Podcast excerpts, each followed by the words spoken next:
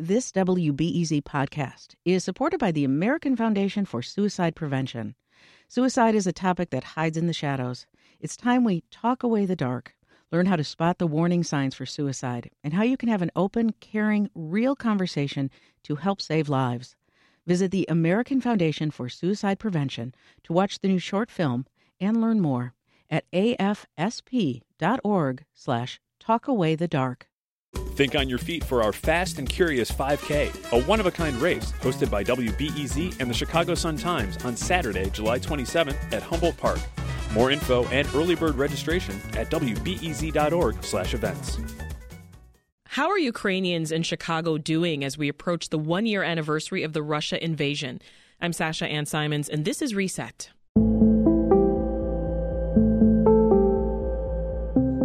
Tomorrow marks one year since Russia invaded Ukraine. It's estimated that thousands of civilians and tens of thousands of soldiers have died. The UN says 14 million people have been displaced, and as we know, many Ukrainian cities have been reduced to rubble. Russian ships have blocked grain from leaving Ukraine, leading to food shortages in places like Yemen, Afghanistan, and countries in the Horn of Africa. We've seen gas prices rise globally. And now, amid renewed concerns of a nuclear arms race, the conflict grinds on. Olha Sventarna left Ukraine at the start of the war and came to Chicago with her teenage son. Olha, thank you so much for coming on Reset. What is going through your mind a year since the start of the war? Uh, it's been a difficult year for my country. Uh, it's been a much easier year for myself because uh, uh whatever happens, uh, I know that Ukrainian refugees are not like uh, people who w- were willing to escape their country in a search for some new opportunities. these are people who were turned out with their roots, you know, and uh, uh, displaced uh, because they were looking for a shelter to save their children, to save their lives. Yeah. and um, it it hasn't been easy, but uh, uh, Ukrainian refugees understand that uh, we are safe we're fine. Uh, so we need to find a job. We need to be strong for our country, for the ones who fight. And so we managed to work and uh, uh, find opportunities to uh, help our, our soldiers, uh, our friends, relatives who serve in the army right now, who volunteer, uh, who do medical assistance. And uh, we are really grateful uh, for American people, for American president. Uh, and it was really brave of him to visit Ukraine uh, these days. Yeah. Uh, and uh, it's um, a tremendous support. We see that the whole world stands with us, and we need to stop this evil now and for good. So we are really grateful for all the help we get and um, you said it. We, you said it hasn't been easy, Olha. What, what, are the conditions like for your family members who are still there? What are they seeing, and wh- where are they exactly? Uh, oh, my family is in Kiev, in Khmelnytsky. Uh, if you mean all the relatives, yes. they are all over Ukraine. Uh, but I, uh, I was lucky. Well, my family is lucky not to lose our homes uh, or lives, but who knows what's going to happen next month, you know. Mm. Um, and I have friends who serve in the army right now, so we are praying for them, and we uh, managed to buy drones or uh, night vision devices for them. Uh, so it uh, helps us, you know, not to feel like we abandoned our, our country and right. Uh, like we're just enjoying our regular lives uh, without thinking about them. No, we are helping, and it's. It, when I came here, I was frustrated and I felt like I really uh, I'm leaving them behind, uh, and they are in danger, and I'm not. Uh, but when I started uh, donating money, I started participating in charity events, in uh, fundraisers, uh, um, I felt stronger, and I just I thought to myself that it's really um, more useful. Yeah. Than I would be just hiding in some basement, you know, in Ukraine. Right. So Together well, we can defeat this evil. Let's talk about your, your life now. You, you came to Chicago with your son last March. Um, we mm-hmm. spoke to you on the program about six months into this war. You've since you've got a job as an office manager at a cleaning company. First... Yes, multi-system management company uh, is owned by uh, uh, a, a, Polish man. He's a great supporter of Ukraine, and he gives jobs to Ukrainian people because uh, most of them don't speak language, and it's really uh, hard to find a job. You know, mm-hmm. for a start, cleaning services is uh, the like the first option, maybe when where they they are looking for the, for a job, and I'm ha- happy to help Ukrainian people uh, finding the job. Yeah. Well, you are still here a year later. I mean, did you anticipate that you would still be in America this long?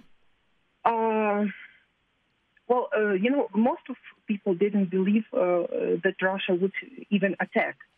Uh, I believed because uh, looking back at our history, there are millions of people, millions of Ukrainian people uh, killed by uh, Soviet regime, and uh, I know uh, what they are capable of. And uh, uh, I understand that Putin is just a maniac with a lot of power and money, and he wouldn't stop.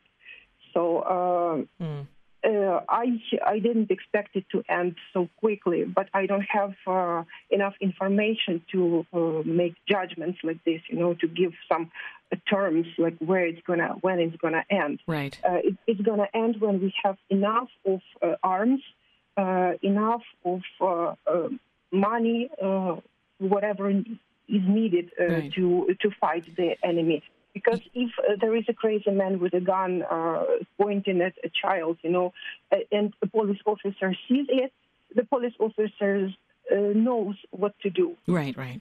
Uh, yes, we you, we cannot uh, negotiate anymore with a crazy person with a lot of arms. It's tough. so you are still here. You know many refugees who have returned to Ukraine. Yes. Do you see yourself continuing to build a life here in Chicago moving forward? Uh, I uh, actually I have no idea what's going to happen. Uh, yeah, I, that's understandable. I, am I'm, I'm really lost. I'm really lost. But uh, I just know that uh, at this moment, right now, uh, I need to do whatever I can to support myself, my son, and to be strong and help my family and friends in Ukraine. and what what's going to happen next, I will just the time will tell. Yeah. I don't know. Well, you uh, you touched on this um, earlier. Olha, after his visit to Kiev, President Biden gave a speech at the Royal Castle in Poland on Tuesday, and he was saying that the U.S. had chosen to protect democracy and the sovereignty of nations, also the right of people to protect themselves from aggression. Let's listen. I have the honor to stand with President Zelensky in Kiev to declare that we will keep standing up for these same things, no matter what. So tell us more of your, your thoughts on this, Ola. I mean, President Putin also gave a speech ahead of the anniversary. He was blaming the West and, and vowing to continue the war. So how are you feeling hearing that? Uh, I feel that the United States and Ukraine are the lands of the free and the home of the brave. And uh, I, uh, whatever President Putin says, uh, it doesn't matter because uh, whatever he says, uh, he just means to. Um, he, he has just one intention to make somehow his own people believe that they need to go abroad and kill people there. They need to, to have a reason for doing that. They are dying there. And he uh, he didn't make the speech for uh, Americans, for Ukrainians, or he just uh, uh, did it for his own people to persuade them they, that somehow they need to go and die. Uh, yeah. The, the, this this speech is uh, uh, the same as all of the Hitler's speeches, just to collect more uh, more people uh, and do this uh, this crime, this war crime. We'll leave it's it there. not worth of our intention even. We need to understand that we are fighting a, a, maniac with a lot of power, and that's it. And he does what he needs to do mm-hmm. uh, to uh, pursue his dreams of, uh, I don't know, grabbing more territory because Russia, you know, it's a very small country. Probably it needs more territory. Yeah. Well, we wish you the best of luck. Ola Husvintarna, thank you so much for taking the time. Supporting Ukraine. Our pleasure. Next, we're going to turn to the head of a Chicago school that has taken in dozens of refugee students this past year. Anna Cirilli is the principal at St. Nicholas Cathedral School in Ukrainian Village. Welcome back, Anna. Hi, good morning. How are you? Doing well. Thank you for joining. Also here, Oksana Vasilenko, who's a refugee from Ukraine, whose son attends St. Nick's. Welcome, Oksana. Good morning. And I'll start with you. Can you remind us how many Ukrainian students have you taken in since the start of the war? Uh, it's been over, you know, 95, close to 100. Uh, currently, we have 73 students enrolled. 73. So, what additional services do you have to provide to the students? Like, walk us through what the day to day is like. Um, you know, initially, like we had talked about last spring, we were focused on providing them with just like a welcoming, nurturing, safe environment. Um, and that just meant providing them with uh, comfort of having friends around and friendly faces and and activities to keep them feeling like a part of the community. And as we went into this school year, we focused more on the academics and preparing them to be successful in a in a in a the school environment academically. Mm-hmm. So uh, a lot of English language instruction, and then additionally just teaching them about the culture here at our school and in Chicago and to be successful in the classroom in their core subjects math, language arts, reading, and writing. Oksana, let's bring you in here. Tell us how the school has helped you and your son. Uh, St. Nicholas School um, gave my son a free education and uh, very helped with um, adaptation because when we arrived, my son uh, didn't understand English uh, at all. He didn't understand teachers, and uh, teachers of St. Nicholas School helped him to learn uh, English language. St. Nicholas School gives uh, all stuff for me and uh, for my baby. Mm-hmm. That's and, great. yes, St. Nicholas School very help our family. Speaking of your family, I know your husband is uh, still in Ukraine. How how has that been for you? It's very difficult for me and my son. Um, yes, my uh, husband um, is still in Ukraine. He is fighting now. Um, it's very difficult for my son because he every day asks me, "Mom, where is my dad?" Um, we miss him so much. Um, we can speak with him with um, with video uh, every Sunday and every Saturday. Video and, calls. Uh, you make video, video calls? Call, yes, video call on FaceTime, and uh, I try to support the relationship with my son and uh, with my husband. When I buy some toys uh, for my son, I say, uh, Sasha, this is present for for your dad and he's so happy of this. Yeah. And your son is what three years old? He's young, right? My son is three years, three and a half. Yes. Wow. So young. So you are here with uh, with just your son and your dog. You are um, working two jobs. Is that right? Yes, right. Uh, I have to work so hard because um, I need to pay rent. I need to buy food, clothes, and um, uh, pay bills, and uh, I want to spend uh, a lot of time with my son, but uh, I have to work. Uh, the first work is um, in um, St. Nicholas um, Church, yeah. and uh, second work in organization who help Ukrainian refugee. That's great.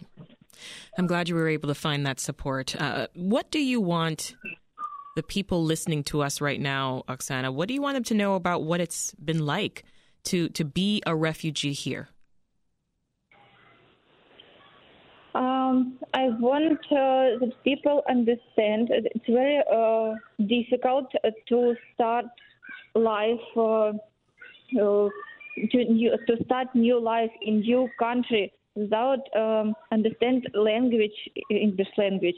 It's very hard uh, without uh, any relatives, uh, any friends, to stay here with a little uh, little son. Um, it's hard to work a lot. to pay uh, some bills. Uh, it's hard to stay with baby because a baby needs more um, more attention, more education, mm-hmm. Uh, more my attention. It's a lot to juggle for sure. And uh, does this sound like what you're hearing from from a lot of the other families that St. Nick's has taken in? Yeah, you know, everybody's journey is a little bit different, and um, it goes, you know, from one extreme to the next. Um, but definitely, you know, finding work has been one of the biggest challenges for the families uh, because they need to have some sort of an English language base.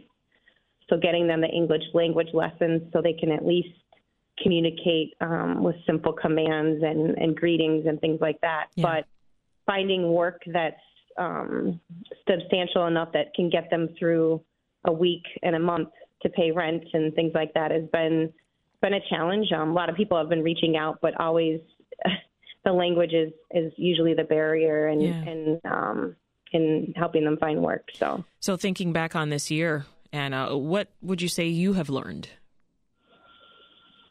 What have I learned? I've learned to be empathetic and compassionate to a group of people that is traumatized and trying to find a way in a country that they're not familiar with. Um, I I've learned that these people are hardworking and they're um, you know they they want to see their country. They want to be free. They want to see their country um, safe and their family members safe. So I've learned you know to be to be empathetic to their journey and to help them as as best that I can. And and you know the team here at St. Nicholas has definitely embarked on that journey and um, is is ready to help at all times. Oksana, are you still hopeful about the future for Ukrainians? Yes, I'm proud every day of for for future Ukraine. We want to war stopped right now. Do you hope to return to your home country? If uh, war stopped, uh, will stop tomorrow, yes, of course. I take my son, my dog, and uh, I will return to home. But uh, I can I can't say about future because war is. I can't see stop this war, unfortunately. Yeah. Take care of yourself. Oksana Vasilenko Thanks. is a Ukrainian refugee, and Anna Cirilli is the principal at St. Nicholas Cathedral School in Ukrainian Village. Thank you both for joining.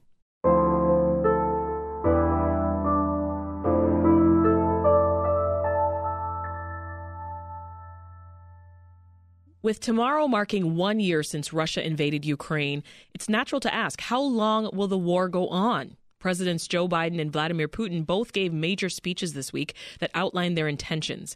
Here to provide insight is John Hewko, CEO of Rotary International and Ukrainian American political analyst. John, what were your thoughts on Putin's address? Well, if I could just uh, digress for a second, Sasha, just uh, react to the your previous guests, Olha and, and Oksana, because your interview with them really, really hit very, very close to the home, because this is really like the second time that this sort of mass migration or fleeing has happened in, in Ukraine. My own parents um, from from Western Ukraine in 1943, when the Soviet army started moving west during World War II, had to flee. Just like Oksana Loda, they didn't want to, they had to, they had no choice. They spent four years in a refugee camp in southern Germany, a displaced hmm. persons camp, and then came to the United States in 1949. And I, through them, lived exactly that, that the experience that they are living through, coming to a new country, learning a language, um, and, and also having that feeling of in, intense gratitude to this country for, for accepting accepting them. So thank you for doing that interview because it really sure. it really hit close to home and highlighted that this is this is not the first time uh, in, in, modern in recent history that this has happened to Ukrainians. Yeah. But in terms of um, in terms of Putin and his and, and his comments, uh, not at all unexpected. Um, it's part of his sort of ongoing uh, propaganda campaign, creating a really an alternative reality. Um, with very close control of the media.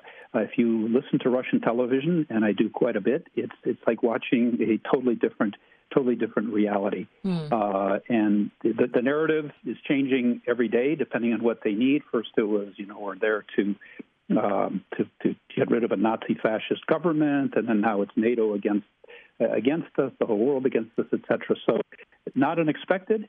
Uh, it was rambling, disjointed, uh, but certainly part of the, the ongoing process of, of really propagandizing Russian society. Well, in that address, he dropped a rather explosive announcement in the middle, um, and this is the middle of a nearly two hour speech. Uh, he said Russia would be suspending its participation in New START. That's one of the, the last remaining nuclear arms treaties. Some people are wondering whether this is going to reignite a Cold War arms race. Your thoughts? Well, I mean, he used the word suspend, which is better than walk away. Um, and, uh, you know, whether this leads to an arms race or not, I think uh, still remains to be seen. But what we do clearly have now is the, the creation of really almost two sort of blocks uh, in the world: the United States with with Western Europe and uh, Japan, Korea, and other countries, and you have Russia partnering with Iran, with uh, with China, India, sort of playing both sides of the fence. Um, you know, and that's that's the evolution we're now seeing in terms of a uh, sort of a bipolar, in a sense, a slightly complicated bipolar uh, tension, uh, two, two, two blocks coming into formation. But the key for me, again, in all of this is Ukraine has to win this war. And by winning, that means pushing Russia back at least to the pre February 24th yeah. uh, borders. Uh, we need this for Europe. We need this for Ukraine. Uh, we need this to show that you know aggression does not work in today's world. But we also need it for Russia, uh, Sasha. Yeah. Uh, it, only if Russia suffers a significant battlefield defeat uh, will that make it sort of impossible for Putin to continue this veneer, uh, this creation of a alternative universe for his for his people. Well, in his address, President Biden indicated that the U.S. and NATO will continue to provide help in the Ukrainian war effort. Let's listen. One year into this war, Putin no longer doubts the strength of our coalition, but he still doubts our conviction. He doubts our staying power.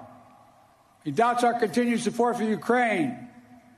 He doubts whether NATO can remain unified. But there should be no doubt. Our support for Ukraine will not waver. NATO will not be divided, and we will not tire.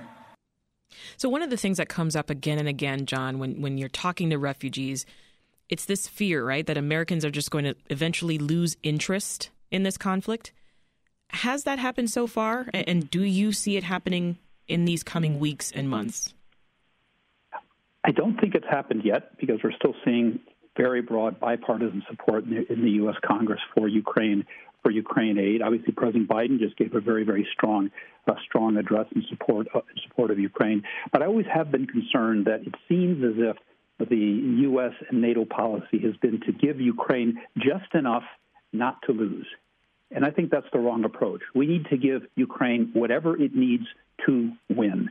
And the, the, the quickest way to end the refugee crisis, to end the killing, et cetera, et cetera, to end all the destruction that's happening is for Ukraine to to win. Now, obviously, it's a fine line. You don't want to provoke a direct conflict with Russia, mm-hmm. but Putin has drawn ten line, ten red lines in the sand uh, over over the course of this war, and he's not crossed any of them. Yeah. And so, I obviously the U.S. will need the continue support. I think it will continue to support, but we need to do more. The faster Ukraine wins, the faster we can get this behind us and the faster, the better it is for the world at large. I mean, to that end, analysts have said that th- this could become a war of attrition.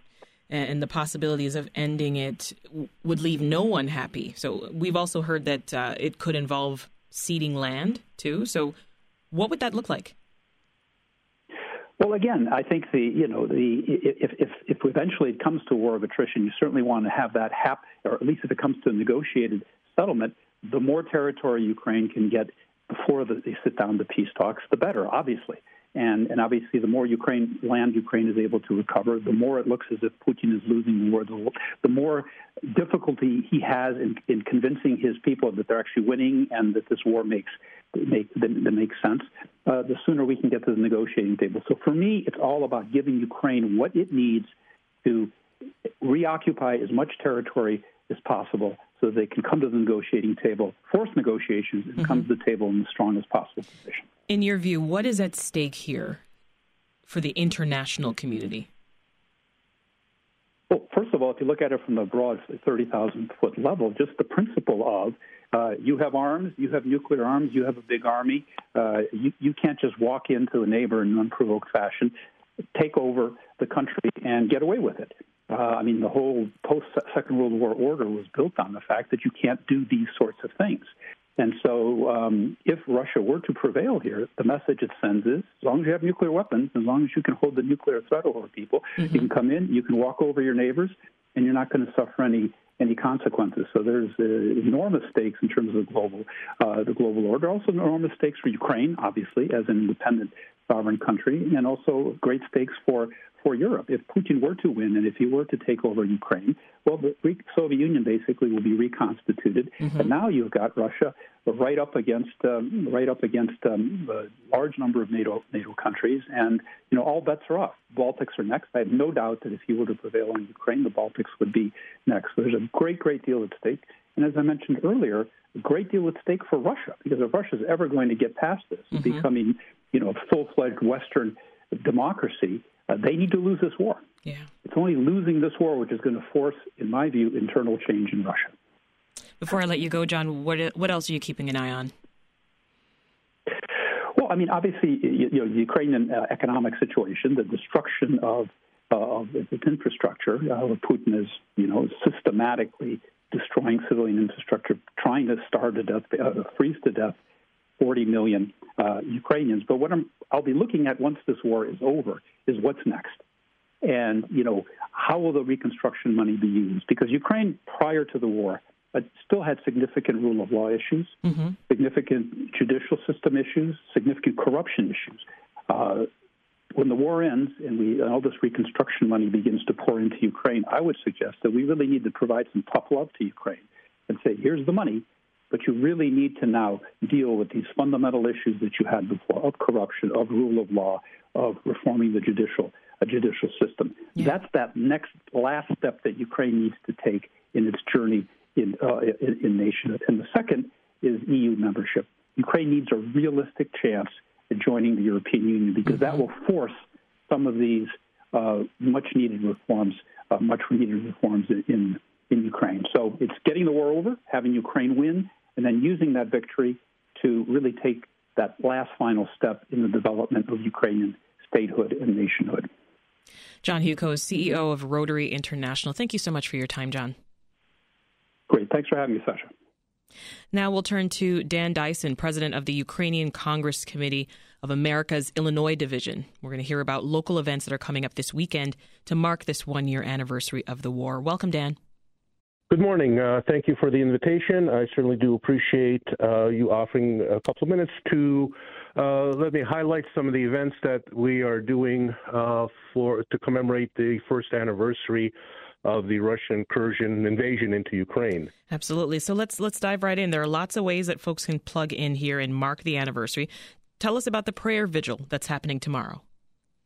Okay, so uh, tomorrow, uh, the our Bishop uh, Benedict and the our Archbishop uh, Borys Gudziak have uh, asked the community to participate in a requiem mass.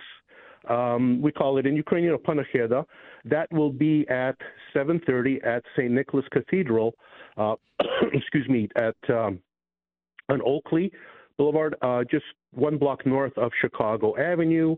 Uh, for those are unfamiliar with the area, it is one block east of Western, and then, of course, one block north. But prior to that, we are having a uh, candlelight vigil and a meeting to uh, condemn the first year anniversary again of the Russian uh, of the Russian invasion. Mm-hmm. Uh, that will be held at the on the plaza and on the steps of Saint Volodymyr and Olga uh, Ukrainian Catholic Church, which is also uh, just one block south um, on Oakley uh, and Chicago Avenue. Uh, that event will start at 6:30 um, in the in the evening. Okay. Um, we have got a number of uh, local politicians. Um, Congressman Quigley is going to be in attendance. Uh, Mayor Lori Lightfoot will be in attendance. Uh, President of uh, Cook County, uh, Toni Prinkle, uh, Winkle will be also in attendance. we expect a few more. Um, and of course, our Consul General of Ukraine, Mr. Serhiy Koledov. Um, also, with that event, we are one of the projects that a group of activists uh, have done is to create a photo montage. Uh, it's oh, called wow. 365 Days of Freedom. Wow, and, and people and people I hear are going to be holding these photos on Michigan Avenue on Saturday on Saturday that will be on Michigan Avenue. So on Friday they're going to be lined up along Oakley Boulevard from from uh, St. Volodymyr and on Olha uh, to the St. Nicholas Cathedral. Um, the photo exhibit uh, were photos taken in Ukraine. Uh, there are captions on every one of them, and they highlight uh, a significant a significant event of every single day of the war. So we have 365 photographs plus some additional ones. Wow. With some additional information. Uh, Saturday morning uh, at 10 a.m. there will be the flag raising at, and I'm sure the our Chicago listeners, your Chicago listeners, uh, all know the large flagpole that is uh, visible from from the from the loop. Yes. Um, we were going to be having a flag raising at, at 10 a.m. and in attendance will be the Ukrainian American Veterans Post.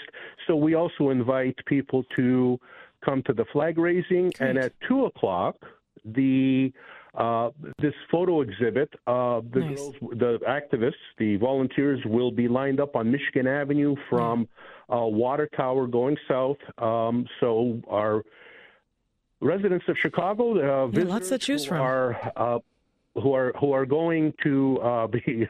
Uh, enjoying Michigan Avenue, uh, can also see yeah. Uh, truly the atrocities that have occurred in Ukraine during yeah. this period. Thank you so much for sharing that. Dan Dyson is the president of the Ukrainian Congress Committee of America's Illinois Division.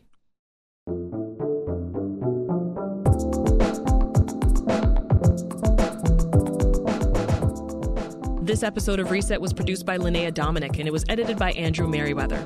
That's all for Reset. I'm Sasha Ann Simons. We'll talk to you tomorrow.